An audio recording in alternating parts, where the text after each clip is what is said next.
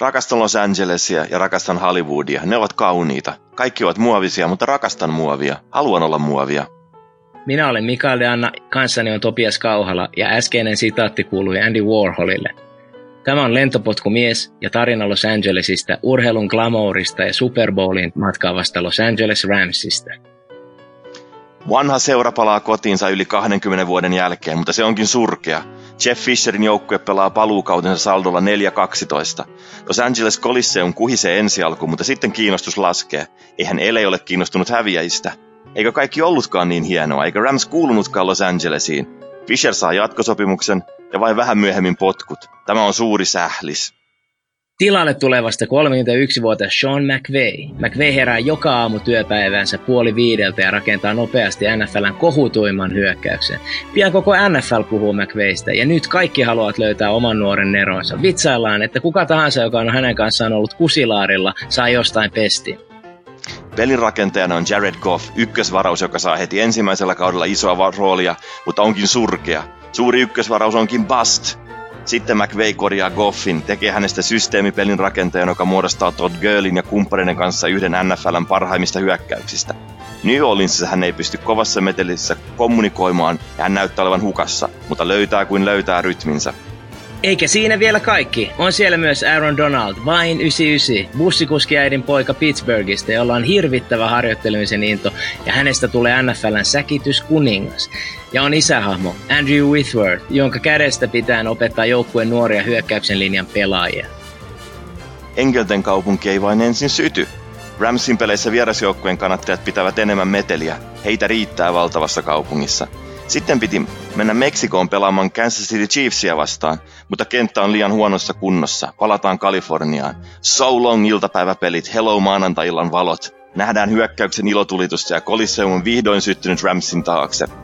Pudotuspeleissä ensin nuorin Dallas, sitten matka New Orleansin huutomyrskyyn. Saints näyttää voittavan, mutta tuomarivirhe pysäyttää kaiken. Jumalallinen väliintulo Los Angelesin enkeleille.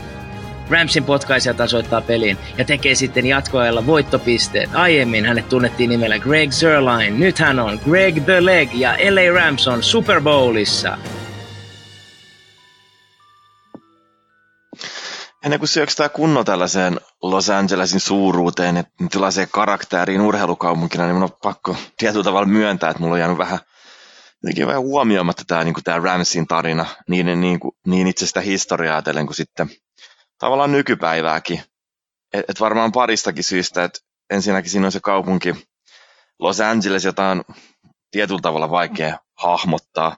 Se on jotenkin niin erilainen kuin muut kaupungit ja on hirvittävän jättimäinen myös sellainen tietynlainen epä, epäkaupunki. Et mä olin joskus 15-vuotiaana siellä perhe, perhereissulla, sekin oli sellaista yhtä moottoritiellä ajamista, eikä oikeastaan koskaan sen jälkeen tullut sellainen fiilis silleen, että hei nyt, nyt mä haluan nyt mä haluan takaisin Los Angelesiin. Ja sitten NFL liittyen se on varmaan paljon se, että sitten mitä sitä rupesi silleen niin kuin sitten hapuilevasti pikkupoikana seuraamaan. Joskus 90-luvun vaiht- vaihteessa niin Raiders oli kova ja kaikilla oli noita Raidersin pipoja ja liippiksiä, niin se näyttäytyi sellaiselta kunnon Los Angelesin ykkösjoukkueelta ja Rams oli tavallaan vähän semmoinen sivulause siinä ja sitten ne vielä pelas, pelas Anaheimissa ja päätyi sitten 94, totta kai Raiders samaan aikaan, mutta päätyi sitten vielä muuttamaan niin kuin St. Louisiin, niin jotenkin se Rams ei silleen niin kuin, ei muodostunut omissa silmissä miksikään tällaiseksi suureksi NFL-tarinaksi, ennen kuin siihen nyt sitten vähän paremmin, paremmin tässä perehtyi. Joo, itsellä sama, että Los Angelesista ei ole mikään semmoinen hirveän ruusuinen kuva.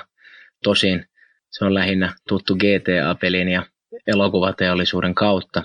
Mutta yhtä kaikki niin kaupungista huolimatta, niin Rams on ollut yllättävän vahva joukkue ja itse asiassa kun tarkemmin katsotaan, niin oikeastaan ensimmäinen sellainen varsinainen franchise-seura jenkkifutiksessa, että he on tuonut aikanaan semmoisia asioita, joita nyt nähdään itsestäänselvyyksinä nykyseurojen kohdalla ja se on itse asiassa aika mielenkiintoinen tarina, vaikka just hyvin tuossa kuvaisit ehkä oman suhteen kautta sitä, että Rams ei välttämättä ollut se näkyvin seura.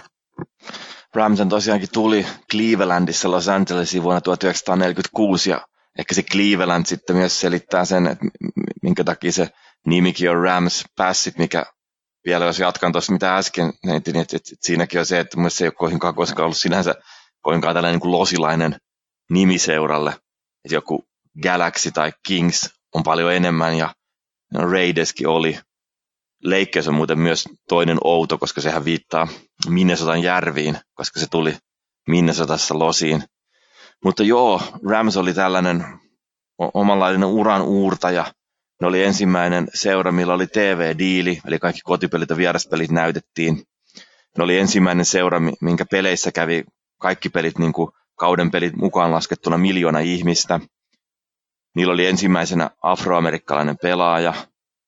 Se oli myös ensimmäinen seura, mihin varmaan vaikutti myös se sijainti, kuka rupesi käyttämään videoita hyödykseen itse sitä peliä ajatellen. Että siellä oli sellainen kuva ja tyyppi, kenen tehtävänä oli kerätä tällaisia koosteita, koosteita video, videoissa. Siis tämä oli vielä ihan niin kuin 50-luvulla, että se tekniikkakaan ollut mitään ihmeellistä vielä, mutta hän kokosi tällaisia koosteita valmennusta varten ja skauttaamista varten, että kun valmistauduttiin draftiin, olivat myös ensimmäinen seura, missä oli tällaista niin kuin pelaajien järjestäytymistä jonkinlaiseksi unioniksi ja tällaista niin kuin liitto, liittotoimintaa. Ja nyt kun katsotaan Jefu-pelejä, niin kun nähdään kypäröissä erilaisia logoja ja piirroksia, niin tämäkin on lähtenyt itse asiassa Ramsista, eli 1948 keksittiin maalata noin pässin sarvet siihen kypärään, eli sitä kautta ollaan saatu myös ihan näkyvää juttua, mitä sitten telkkareista nähdään. Ja lisäksi Rams oli myös joukkue, joka kiinnitti ensimmäisen afroamerikkalaisen pelaajan, joskin tässä on sinänsä vähän semmoinen, no, katkeran makuinen tai miten se nyt haluaa ottaakaan sivujuonne, eli pystyäkseen pelaamaan koliseumilla, niin vaadittiin afroamerikkalaisen pelaajan integroimista joukkueeseen, ja tämä kaveri kyseessä oli sitten semmoinen nimeltään Kenny Washington. Joo, hän oli pelannut UCLA Bruinsissa amerikkalaista jalkapalloa ja baseballia Jackie Robinsonin kanssa. Ja sitten, no siinä vaiheessa, kun hän, hänen niin kuin tavallaan yliopistoura tai se yliopisto vaan oli päättymässä, niin ei ollut oikeastaan paikkoja pelata ammatti, ammattilaisena, kun NFL ei ollut vielä hyväksynyt afroamerikkalaisia pelaajia. Mutta sitten siinä vaiheessa, kun hän sitten tavallaan tietynlaisena tällaisena niin kiintiö afroamerikkalaisena otettiin sitten Ramsiin, niin oli kuitenkin jo siitä niin kuin uran parhaasta vaiheesta jo, siitä, siitä oli kulunut jonkun verran aikaa, että hän oli polvet aika rikki ja oli ehtinyt myös sitten liittyä LAPDihin, että sitten siitä urasta ei sinänsä tullut mitään tällaista niin kovinkaan suuremmoista, vaikka tietysti sitten jäikin historiakirjoihin ja sitten hänestä tuli myöhemmin myös vannoutunut republikaani. Rams kasvoi loppujen lopuksi aika isoksi jutuksi ja oli hyvin suosittu seura ja esimerkiksi Chargers oli vähän aikaa Los Angelesissa, mutta lähti sitten suosiolla pois San Diegoon, ettei joutuisi sitten kilpailemaan tämän isompansa kanssa ja sitä kautta ehkä löytäisi muualta paremman markkinaraon. Tämä tarina sinänsä on mielenkiintoinen nykyvaloa tai nykyvalossa katsoen, että kun mietitään Chargersin paluuta losiin, niin onko se markkinarako millainen, jos puhutaan, että on ihan harvinaisuus, jos näkisi jonkun losissa, joka kävelee Chargers-lippis päässä. Joo, tässä on niin kuin yksi syy, minkä takia se oli niin suosittu. Rams oli silloin jo 50-luvulla, mikä sitten oli pakottamassa Chargersiakin pois, mistä siitäkin voi vetää nyky, nykyhetkeen tällaista niin kuin viivaa, oli se, että heillä oli myös tällainen todella viihdyttävä pelityyli, että et, et, syntyi paljon pisteitä ja siitä oikein niin kuin siitä peliä niin kuin, oikein niin kuin arvotettiin, arvotettiin tämän hyökkäämisen kautta, mitä sitä kautta voidaan kyllä sanoa, että tietyllä tavalla Rams on nykyään, nykyäänkin tällaisen niin kuin, Rams-identiteetin joukkue. Niin, ja tämä on kuitenkin kantanut vielä aina St. Louisiin asti tämä hyökkäävä identiteetti, että kun oli vuosituhannen vaihteessa The Greatest Show on Turf, eli jotain semmoista sisäänrakennettua tiedostaen tai tiedostamatta siihen seuraan on rakentunut ja nykyään tosiaan, kuten sanoit, niin tämä, tämä Rams on tunnettu aika vahvasta hyökkäyspelaamisesta ja, ja sitä kautta päässyt taas suosioon, mutta ei kuitenkaan koko Ramsin historiaa voida piirtää vaan pelkän rankan hyökkäystykityksen kautta, vaan oli myös aikoja, jolloin seura menestyi ihan hyvin ja perusti peliään kuitenkin aika vahvalle puolustukselle, että 70-80-luvulla korjaan 60-70-luvulla joukkue tunnettiin nimestä Forsam Fearsome, tai toisinpäin Fearsome Forsam. Ja, ja myöhemmin 80-luvulla joukkueessa pelasi semmoinen todellisen blue collar mentaliteetin ruumiillistama pelaaja nimeltä Jack Youngblood, joka pelasi vuoden 1980 kauden jala, murtuneella jalalla ja sitten ilmeisesti oli jonkunlainen veritulppa tai verihyytymä, mikä piti myös leikata pois, mutta hän kuitenkin pitkän uransa aikana oli liki kaikissa peleissä mukana ja sitä kautta myöhemmin tunnettuna The Perfect End, Defensive Endinä. Kun ollaan puhuttu tästä 50-luvun Ramsista, niin sen pystyy oikeasti piirtämään myös tälle niin kuin aika Los Angeles-läisesti, että et elokuvateollisuus eli 50-luvulla tällaista niin kuin isoa, isoa loistokasta kulta-aikaa ja kun Rams tuli kaupunkiin ja menestyi siellä ja pelasi hyvää jalkapalloa, niin Hollywood tykkäsi näistä ja nämä tykkäs Hollywoodista itse asiassa sellaisella tasolla, mitä ei olla varmaan enää koskaan sen jälkeen nähtykään. Et, et kuitenkin sit siinä on tietysti varmaan isossa roolissa se, että minkälaista urheilua vielä silloin oli ja miten tosissaan se otettiin verrattuna miten se otettiin nykyään. Mutta esimerkiksi tällä Ramsey-joukkueella niin oli todella monella vaimoa ja tyttöystäviä Hollywoodissa ja ne oli todella paljon ihan oikeastikin niissä elokuvissa, elokuvissa mukana. Esimerkiksi keskusyökkäjä Glenn Davis oli esimerkiksi sellaisessa elokuvassa kuin The Spirit of West Point ja oli jonkun aikaa jopa kihloissa Elizabeth Taylorin kanssa. Joskus koko Ramsin joukkue esiintyi, esitti jenkkifudisjoukkuetta elokuvassa. Sitten oli esimerkiksi QB Bob Waterfield, mikä oli naimissa James Jane Russellin kanssa, joka oli tällainen omanlainen sen ajan seksisymboli, että tästä pariskunnasta puhuttiinkin tällaisena, niin kuin, tai puhutaan nyt tämmöisenä, että se oli oman aikansa Tom Brady ja Giselle. Ja että, että tämä voidaan puhua todella hyvästä joukkueesta, mutta silti tämä voitti vain yhden mestaruuden 1951. Ja, ja siitä on sitten paljon puhuttu sen sillä tavalla, että, että jos he olisivat sille vähemmän eläneet tällaista glamour-elämää ja olla, olla, ollut tällaista niin rinnakkaisella Hollywoodin kanssa, niin olisi varmaan voittanut paljon enemmänkin mestaruuksia, koska se oli kuitenkin niin kova joukkue. Että jos tämän joukkue olisi laittanut Pittsburghiin tai Clevelandiin, niin se olisi varmaan ollut pidemmänkin aikaa pysäyttämätön. Jotenkin tätä Ramsin historiaa määrittää just tämmöiset niin kuin korkeat, hyvät jaksot ja sitten tämmöinen glamouri, sitten kuitenkin semmoinen jollain tavalla levoton ja jotenkin epäselvä historia, että, että on, on näitä muuttoja. Että 80-luvun alussa muutettiin Anaheimiin ja se johtui itse asiassa sellaisen takia, että NFLssä oli sellainen sääntö, eli ottelua ei näytetä TVstä, jos peliä ei ole myyty loppuun 72 tuntia ennen peliä alkua jotenkin näin. Ja sitten kun tämä Coliseum on ihan mielettömän iso, eli kun sä mainitsit, että niin oli se miljoona katsojaa kotipeleissä silloin joskus, niin sinne on varmaan sitten muutettu niitä ihmismäärien rajoituksia, mutta on siis todella todella iso, että olisiko yli 100 000 parhaimmillaan ollut kapasiteetti. No, yhtä kaikki.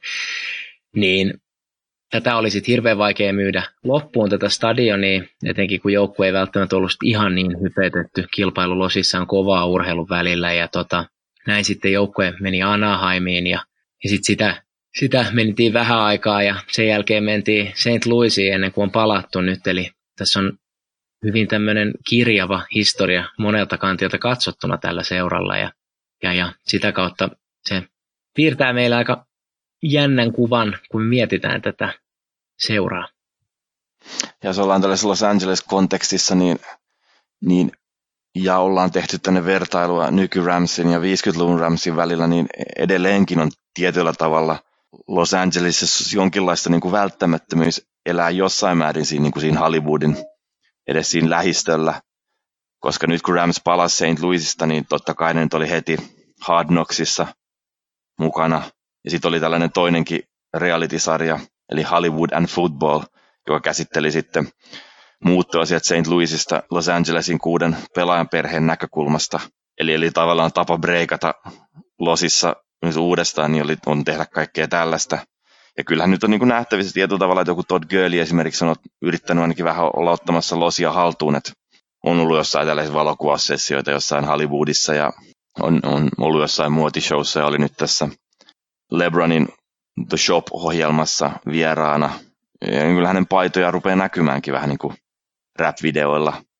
Ja jossain määrin varmaan myös Show McVay, vaikka on tällainen obsessiivinen valmentaja, niin mutta vähän selkeästi niin kuin tykkää myös olla sit siellä, missä on, ne, missä on ne isoimmat parrasvalot ja eniten kame- kameroita ottamassa kuvia, kun hänkin on jossain pelien jälkeen sitten käynyt jossain Los Angelesin ravintolassa syömässä mallivaimonsa kanssa.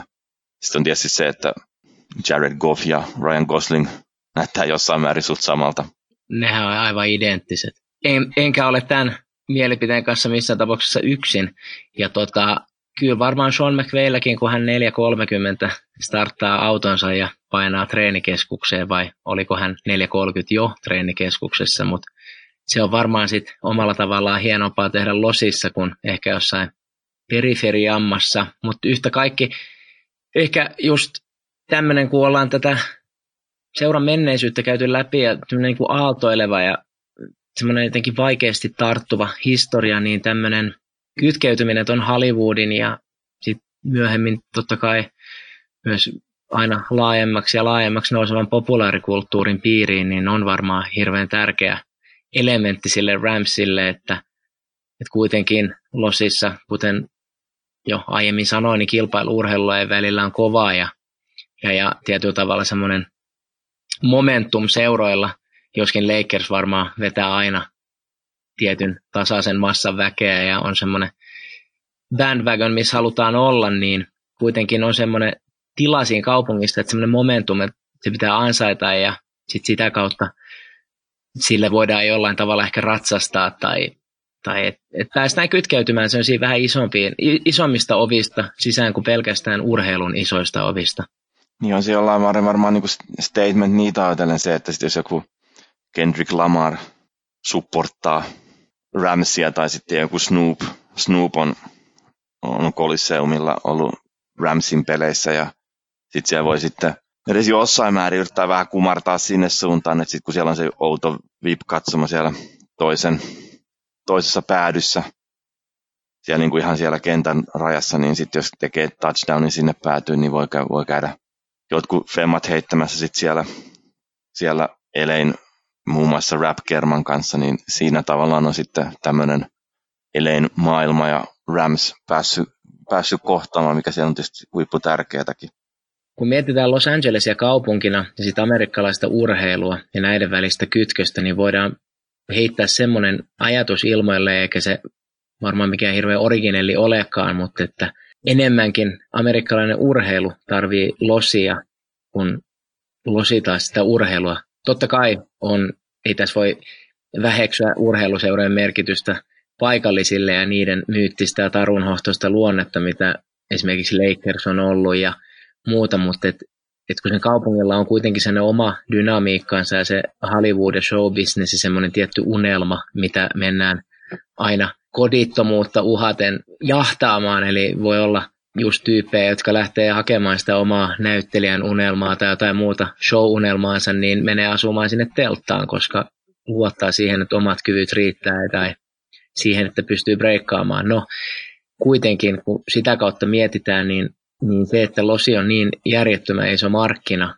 urheilulle, ja, ja se voidaan nähdä esimerkiksi nyt pyydän anteeksi kaikilta NFL-kannattajilta, että hypätään hetkeksi NBAihin, mutta just NBAn parissa, vaikka voidaan nähdä tämmöinen, että miten Los Angeles markkinana oli hyvinkin luontainen vaihtoehto esimerkiksi LeBronin seuraavaksi joukkueeksi, miten sitä kautta tämmöinen niin markkina-ajattelu on alkanut määrittää hyvin paljon NBAtä, ja varmaan on joku semmoinen elementti, mikä saatetaan nähdä varsinkin Los Angelesin kautta ehkä NFLssäkin sit tästä eteenpäin, mutta et semmoinen idea siitä, että urheilu tarvitsee paljon enemmän Los Angelesia kuin Los Angeles urheilua, niin se on semmoinen pointti tai semmoinen oletus, minkä voisi heittää ilmoille. Niin, urheilu Los Angelesissa, niin jollain tavalla se kiteytyy siihenkin, mitä mä luin jostain haastattelussa, missä oli siitä, miten Aaron Rodgers tykkää off-seasonina asua Los Angelesissa, on Ja se syy on se, että no okei, totta kai kun se nyt on iso kaupunkikin, niin se on yksi syy, mutta se on myös, että se saa elää todella rauhassa siellä. Että haasta ei varmaan kaikki nyt tunnista sitä, koska siellä nyt ei niin iso prosentti sit verrattuna moneen muihin kaupunkeihin, eikä sitten seuraa urheilua tai NFL ja B sitten, siellä on, on vähän kaikkia muitakin, niin joku Aaron Rodgers voi olla aika pieni, pieni tekijä. Totta kai sitten urheilukaupunkina, niin puhuta siitä sen isommin, mutta onhan sitten tietysti merkittävä myös tällainen niin urheilijoiden kasvattaja, että et sellaista niin kuin kuvitella, että siellä on todella kovaa sitten se kouluurheilu ja kova kilpailukin Jenkifudiksessakin, eli paikalliset lukijoiden välillä, kaikki Grenshawt ja vastaavat. Ja sitten siellä on tietysti yliopistotasolla UCS ja UC, UCLA, millä on tosi paljon yleisöä ja kova kilpailu, että et, et sellainen siellä aspekti on. Mutta ehkä just silleen, niin kun lähdettiin tuollaiseen, niin kun mainitsit sen NBAkin tuossa, niin, niin tavallaan Los Angelesin rooliksi on tässä kaikessa jäänyt sellainen tietynlainen asioiden paketoiminen. Että siellähän itse asiassa ammattilaisurheilu on todella nuorta. Että et, et Rams on ensimmäinen ammattilais, näiden isojen liigojen ammattilaisseura, mikä siellä on, ja sekin kuitenkin tuli vasta 46. Että jos vertaa sellaista, että mitä New Yorkissa on ollut jo niin kuin paljon paljon ennen sitä, niin siellähän luotiin niin kuin ensimmäistä tällaista tähtikulttuuria. Ja tämähän oli yksinkertainen syy, että se ah, nyt se kaupunki ei ollut vielä ehkä kasvanut sellaiseen mittaan, mitä sellaisessa niin, kuin niin isoksi ja merkittävässä, mitä Los Angeles on nykyään. Ja sitten toisena merkittävänä syynä oli sitten välimatkat. Et, et silloinhan rupesi, no Rams tuli jopa pikkasen ehkä etuajassa, mutta 50-luvulla ruvettiin sitten, lentoliikenne oli kasvanut niin paljon, että ruvettiin, ruvettiin niin kuin oli helpompaa laajentua eri sarjoissa, eli Brooklyn Dodgers tuli sitten Los Angelesiin sitä, sitä myötä, kun oli lentoliikenne, että pystyttiin lentämään vieraspeleihin, että, että oli mahdollista luoda tällainen läntinen ulottuvuus sinne. Niin tietyllä tavalla, että, että, että, että koko urheiluhan on Amerikassa pitkälti luotu idässä tai sitten jossain Midwestistä, että sinne ottaa sitten mukaan vielä Michiganit ja Ohioit ja Illinoit sen itäisten, ihan itäisimpien osavaltioiden lisäksi. Eli siellä on niin kuin luotu se urheilu ja sitten se on myöhemmin paketoitu tietyllä tavalla tällaiseen niin kuin erilaiseen kerrontaan ja kuorutukseen sitten Los Angelesissa, mistä esimerkkinä on sitten koko tämä NBA ja Lakers esimerkiksi. Ja sitten se on ehkä sinänsä vaikeaa, mutta sinänsä tässä heittää argumentteja. Mä voisin kuvitella, että tietynlainen tällainen niin kuin tapa kertoa urheilusta ja sitten sellaisesta tähtikulttuurista, niin se on varmasti niin kuin liittynyt myös paljon siihen niin kuin elokuvateollisuuteen. Ja sitten kun on ruvettu ottamaan urheilua mukaan elokuviin, niin sekin on jollain tavalla määrittänyt sellaisella tavalla sitä, että miten me käsitellään urheilua, mitä me odotetaan urheilumedialta sellaisilla tavoilla, mitä me ei välttämättä ehkä edes niin kuin pystytä ihan automaattisesti sanomaan, että ne liittyy todennäköisesti elokuvateollisuuteen, mutta aivan varmasti on, on, on paljon tällaisia aspekteja. Ja just nimenomaan se, niin kuin se koko leikkeys ja showtime, että he, he toi niin kuin aivan erilaisen koripallokulttuurin sitten, sitten niin kuin tavallaan siihen sarjaan, niin paljon eri, erilaista väriä ja sitten toistaalta leikkeessä oli myös merkittävä roolissa siinä, että sitten tuotteistettiin afroamerikkalaiset pelaajat. Että et siitä leikkeessä tuli niinku tällainen mustan Amerikan suosikkijoukkue ja sitä on varmaan niinku enää tuntuu kaukaiselta ajatellakaan, miten valkoinen laji koripallo pitkään oli. Et sitten tuli tämmöinen niinku tietynlainen LA Glamouri, mikä aika paljon myös pelasti sitten koripalloa. Et, et, et NBAkin oli jossain vaiheessa siihen niinku hukkunut, hukkunut tällaisten niinku pää-TV-kanavien ulkopuolellekin. Et, et Losilla on ollut tällaisissa asioissa ihan todella merkittävä rooli.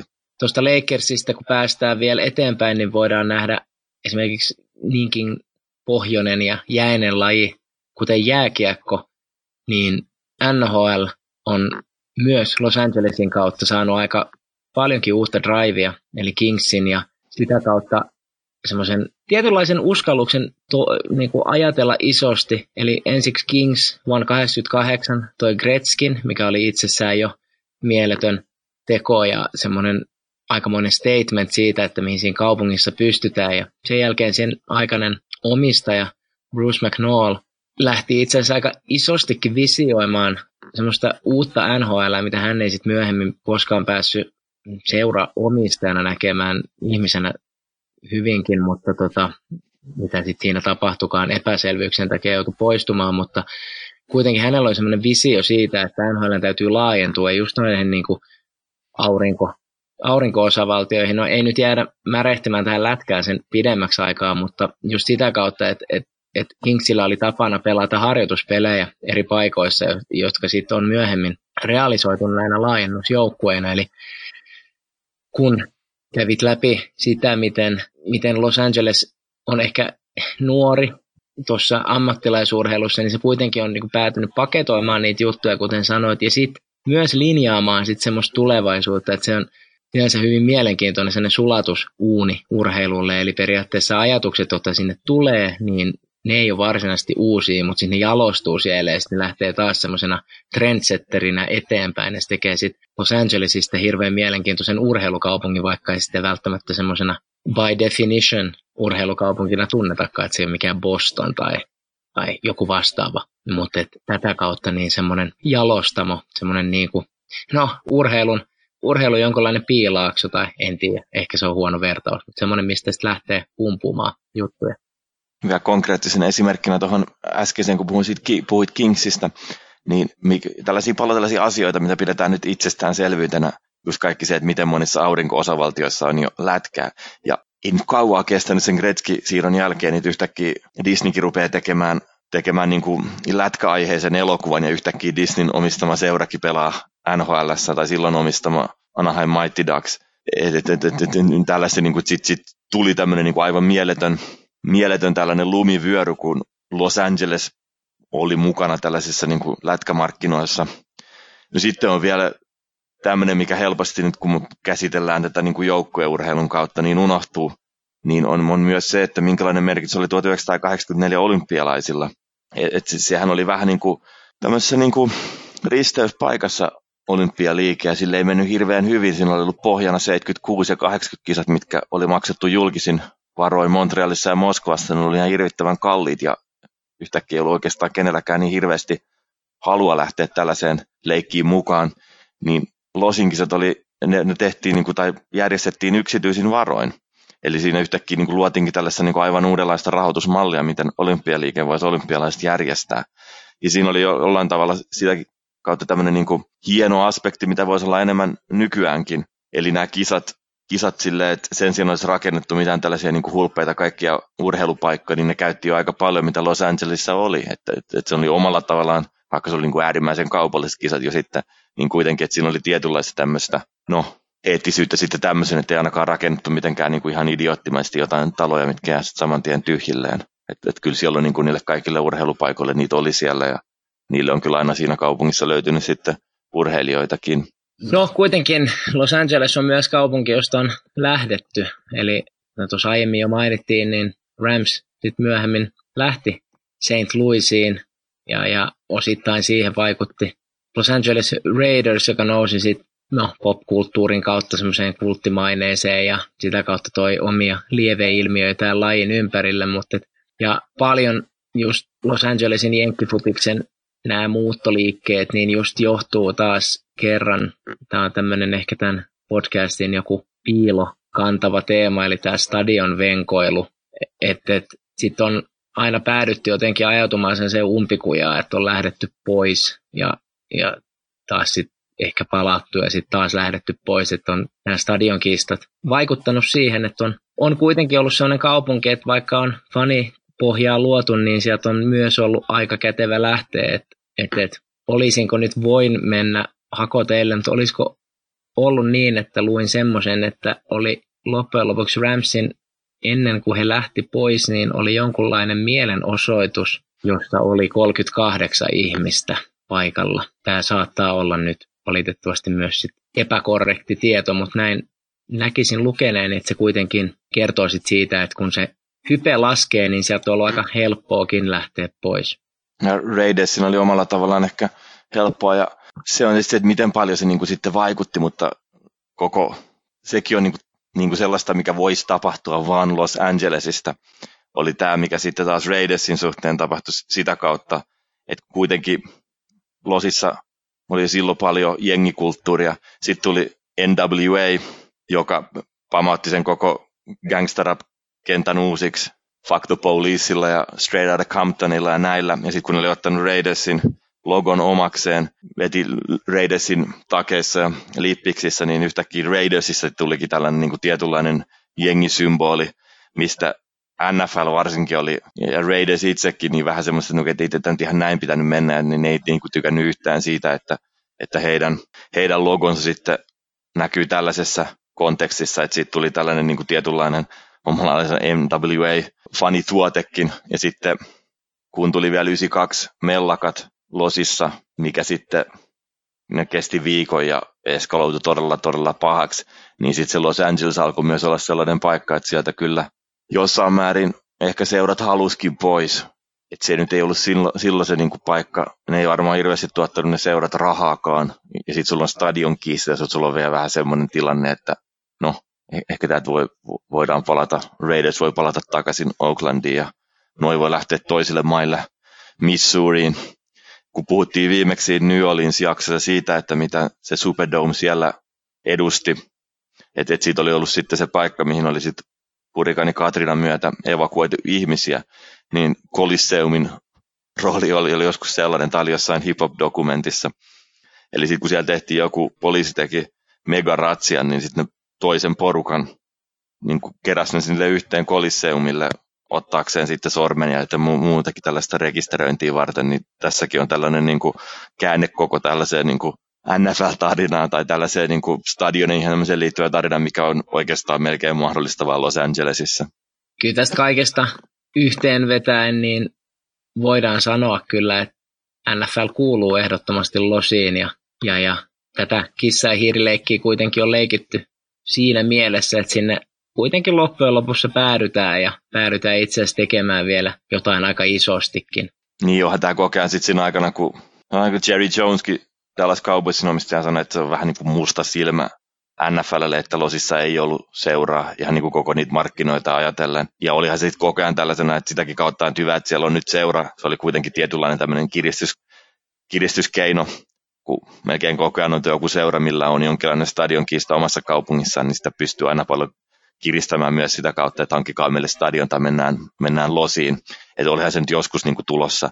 Oli jopa Entourage-sarjassa yksi tämmöinen aika iso juoni, juonellinen juttu liittyi siihen, miten se, se manageri Ari Gold halusi, halusi saada NFL-seuran seuran losin, että sitä siinä paljon siinä, siinä sarjassa vatvottiinkin. Kyllähän se nyt jotenkin kuuluu tällaiseen Amerikassa ammattilaissarjaan, että siellä on joku, joku seura losista tuomassa semmoisen ihan omanlaiset lainalaisuudet, mikä siinä kaupungissa on, ja sellaisen tietynlaisen freesiyden, että kyllähän nytkin Rams, vaikka no tällä kaudella on nyt menestynyt, mutta tämä oli siis silleen niin kuin siltä ajalta tämä tieto tai tämä niin kuin lukemat, kun, kun oli vielä aika huono joukkue, niin oli kuitenkin jo niin kuin maailman neljänneksi toista arvokkain seura, Los Angeles Rams.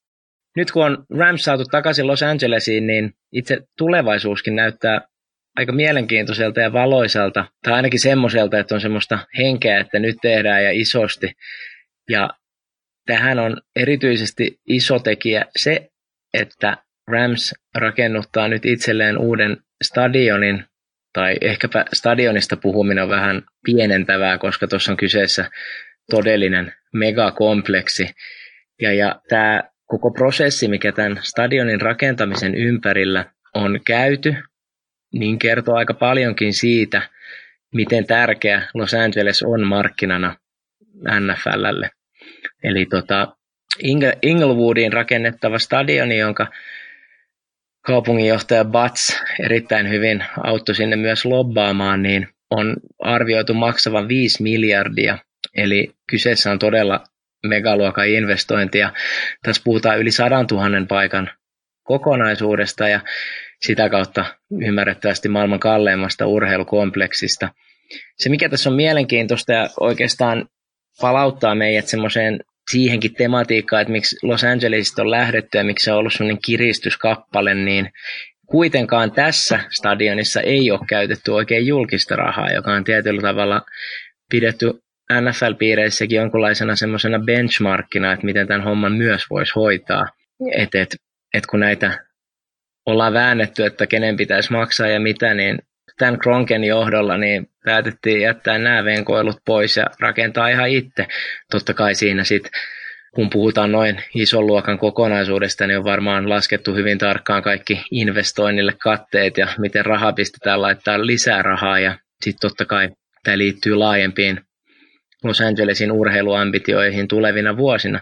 Mutta joka tapauksessa siitä piti vielä sanoa tai palataan siihen, että NFL on periaatteessa tämmöinen velkakatto seuroilla, mikä on merkitty 350 miljoonaan. Nyt Rams sai, tai Ramsin vuoksi tämä velkakatto Ramsin kohdalla nostettiin 2,25 miljardiin ja vertailun vuoksi tätä ennen ennätys oli, kun Atlanta rakennutti itselleen tota, uuden stadionin, niin silloin Atlantan laina hommelit meni 840 miljoonassa dollarissa. Nyt puhutaan todella, todella isosta muutoksesta. Ja tämä on aika isokin juttu sinänsä aika konservatiiviselle liigalle, mitä tulee velan ja velaksi elämisen suhteen. Ja tässä on toki mukana myös NFL on tapana maksaa seuroille, jotka rakentaa uuden stadionin, niin antaa 200, 200 miljoonan dollarin siihen semmoinen rahoitusapu. Ja tässä sitten kun Chargers pelaa myös tuolla stadionilla, niin tämä, tämä summa on 400 miljoonaa merkattu. Mutta että tosiaan on, vaikea olla korostamatta vielä lisää, että puhutaan niin isoista rahamääristä ja niin isoista kompromisseista tai semmoisista, miten sanois, myönty, myönnytyksistä NFLn parista, että tässä nähdään todella, todella hyvin se Los Angelesin merkitys ja, ja, ja toki vaikka tätä äsken luonehdinkin mahdolliseksi benchmarkiksi liigaa ajatellen, niin tämä on kuitenkin niin kallis, että tätä ei ole välttämättä nähty sellaisena, että tämä laukasisi käyntiin jonkun uudenlaisen boomin ja rahoitusmallien, vaan tämä on ehkä joku sellainen projekti, mikä on mahdollista vain Los Angelesissa. Niin ja tässä on silleen, niin että tämä on kuitenkin semmoinen hevonen NFLlle, mitä kannattaakin tukea. Että tässä on koko tässä Ramsin paluussa Los Angelesin on ollut tällainen niin kuin todella kansainvälinen aspekti. Sen hän seuran omistaa Stan Kronke, joka omistaa, tai hänen, yksi hänen seuroistaan, minkä omistaa, niin on muun muassa valioliigan Arsenal. Että hän on niin kuin tavallaan tätäkin kautta nähnyt vähän tämmöistä kansainvälistä urheilukenttää. Ja nimenomaan Rams on todella innokkaasti pyrkii laajentamaan NFLn yksittäisen NFL-seuran markkinoita pois tai niin kuin Yhdysvaltojen ulkopuolelle. Et Rams on tietysti ollut yksi näistä seuroista, mitkä on jo ollut pelaamassa Lontoossa, ja sitten niiden piti nyt tälläkin kaudella mennä Meksiko, Mexico City, mikä sitten tietysti se ottelu peruutettiin, mutta, ja, mutta että, niin kuin, että Ramson pyrkii olemaan tämmöinen niin kuin yhdenlainen suunnannäyttäjä tällaisessa kontekstissa. Ja Ramson, ja, sorry keskeytän, niin, Ramson itse asiassa ilmeisesti myös semmoinen niin kuin ihan päädriveri tälle NFL Europelle. Eli se on niin kuin sitä kautta varmaan just Lontoa Kronken Arsenal, ehkä niiden kytkösten kautta, mutta on ollut sitä, tätä projektia todella vahvasti just käynnistämässä. Missä on tietysti yksi yhdenlainen ironia, että kohta NFL pelataan sitten Tottenhamin stadionilla. Mutta vielä tässä sillä niin että nehän ei, että, että ei edes sinänsä pyri määräänsä enempää välttämättä pelaamaan Los Angelesin ulkopuolella. Niin tässä on myös sekin, että se sijaitsee vain neljä mailia tämä uusi Inglewoodin stadion Laksin lentokentästä, jolloin tässä olisi myös sellainen, niin että miten helppo, helppoa sun olisi tulla peleihin sinne ja miten lyhyt matka kulkea sitten tällaista jättimäistä lentokentältä. Mainitsit jo tuossa se, että minkälaista käyttöä tämä stadionkin on saamassa, niin nythän Los Angeles on oikeasti sitten ja ehkä tämä nyt voidaan pitää jonkinlaisena symbolinakin tätä Super Bowl-paikkaa jo, ja minkälaisen niin kuin, voimannäyttäjä siitä on kehkeytymässä. Että siellä alkaa kaikkialla olla aika hyvät stadionit jo, niin, ja ylipäänsä hallit ja kaikki. Siellä tullaan pelaamaan 2022 Super Bowl, siellä tullaan pelaamaan jalkapallon MM-kisoja, joissa on aika yllättynyt, jos Los Angelesissa ei pelattaisi sen, sen turnauksen finaalia. Sitten siellä on tulossa olympialaiset ja siellä on tulossa erilaisia All-Stars-pelejä, mitkä nyt näyttää kaikilta muun rinnalla aika, aika sitten taas vähäpätösiltä. Ja jollain tavalla ajattelisin silleen, niin että miten taas sit miettii tämmöistä modernien urheilijoiden asemaa ja halukkuutta olla tietyillä markkinoilla, niin siitä alkaa tulla myös aika houkutteleva, houkutteleva sijainti sitten monille urheilijoille. Nythän mainitsit jo tuossa aikaisemmin LeBron Jamesin, mitä totta kai houkutteli sitten Los Angeles ja varsinkin kaikki elokuva ja tällaiset mahdollisuudet, missä hän on ollut jo mukana. Mutta sitten toisena esimerkkinä ehkä tällaisesta, että miten modernit pelaat ajattelee, että siitä on tullut tietynlainen semmoinen niin juttu, kun saa ihan hirvittävän isoja palkkoja, niin, niin halutaan myös laittaa se raha poikimaan raha ja halutaan olla erilaisissa projekteissa mukana, mikä esimerkiksi selittää sen, että Kevin Durant meni, tai selittää ainakin osittain sen, että Kevin Durant meni Golden State Warriorsiin pelaamaan, että hän pääsee sitä kautta pyörimään piilaaksossa, käymään siellä kokea lounailla ihmisten kanssa ja sitä kautta vähän niin kuin oppii, miten itsekin tehdä rahalla rahaa. Et kun tällainen ajattelu on aivan varmasti kasvamassa Yhdysvaltojen urheilussa, niin losi rupeaa sitäkin kautta vielä näyttäytymään vielä tällaiselta niin kuin erityisen houkuttelevalta paikalta, varsinkin kun NFLkin on täynnä sellaisia kaupunkeja, missä, no, en tiedä minkälaisia mahdollisuuksia on niin kuin tavallaan Jacksonvillessä laittaa rahan tekemään rahaa. Se, mitä tässä vielä jos palataan ihan hetkeksi tuon stadioniin, niin täytyy sanoa, että kun tämä velkaraha on erittäin suuri ja puhutaan niin, tähtitieteellisistä summista, niin tässä on myös semmoinenkin ulottuvuus, mikä voidaan ehkä laajentaa mahdollisesti koko NFLn tulevaisuuden näkyviin. En tiedä sitten, miten realistisia ne on tai onko akuutti uhka tai miten, mutta tämä laina pitäisi jollain tavalla myös kuitata takaisin. Ja tässä kohtaa puhutaan niin järjettömän suurista paineista myös saada se stadion tuottamaan ja tekemään sitä rahaa, jonka kautta on nyt niin kuin jopa ennakoitu, että tulee paineita nostaa palkkakattoa NFLssä. Ja samaaikaisesti kun työehtosopimus on katkolla vuosi tai siis 2020, niin tämä stadion saattaa myös jollain tavalla tuoda jonkunlaisia sivuvaikutuksia myös, sit, jotka mahdollisesti laajentaa koko NFL ja koskien. Ja sitten jos mä ajattelen nyt sitä, että jos tämä palkkakatto mahdollisesti nousisi, koska tässä on tämä rahantekopaine, niin päästään ehkä myös tuohon teemaan, mistä sä äsken puhuit tai ollaan tässä tänään käsitelty, eli se markkina ja että voisiko sitä kautta Rams Los Angeles nousta myös semmoisessa vapaiden agenttien markkinoilla semmoiseksi tietyksi tekijäksi, mitä ehkä just Los Angeles on kyennyt olemaan vaikka NBAn kautta, että, että nähdäänkö, voidaanko tätä kautta nähdä semmoinen jonkinlainen, ei välttämättä mikään massiivinen muutos, mutta kuitenkin jonkunlainen muutos just tämmöiseen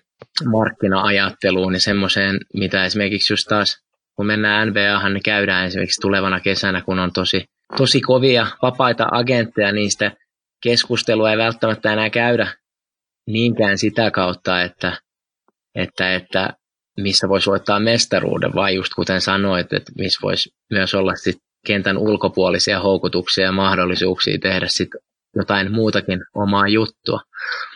Mutta mut, jos kuitenkin vielä palautetaan tätä keskustelu tämän päivän nyky-Ramsiin, niin nyt on kuitenkin uusi stadion tulossa ja, ja sitä kautta ollaan satsaamassa isosti, niin tämä nykyinen menestys, jonka Rams on kyennyt saamaan aikaan, niin on aika kova juttu ja semmoinen tietty kliseisesti sanottuna kuuma rauta, jota on päästävä aika pikaisestikin takomaan ja siihen tässä aukeaa nyt hyviä mahdollisuuksia tulevaisuudessa.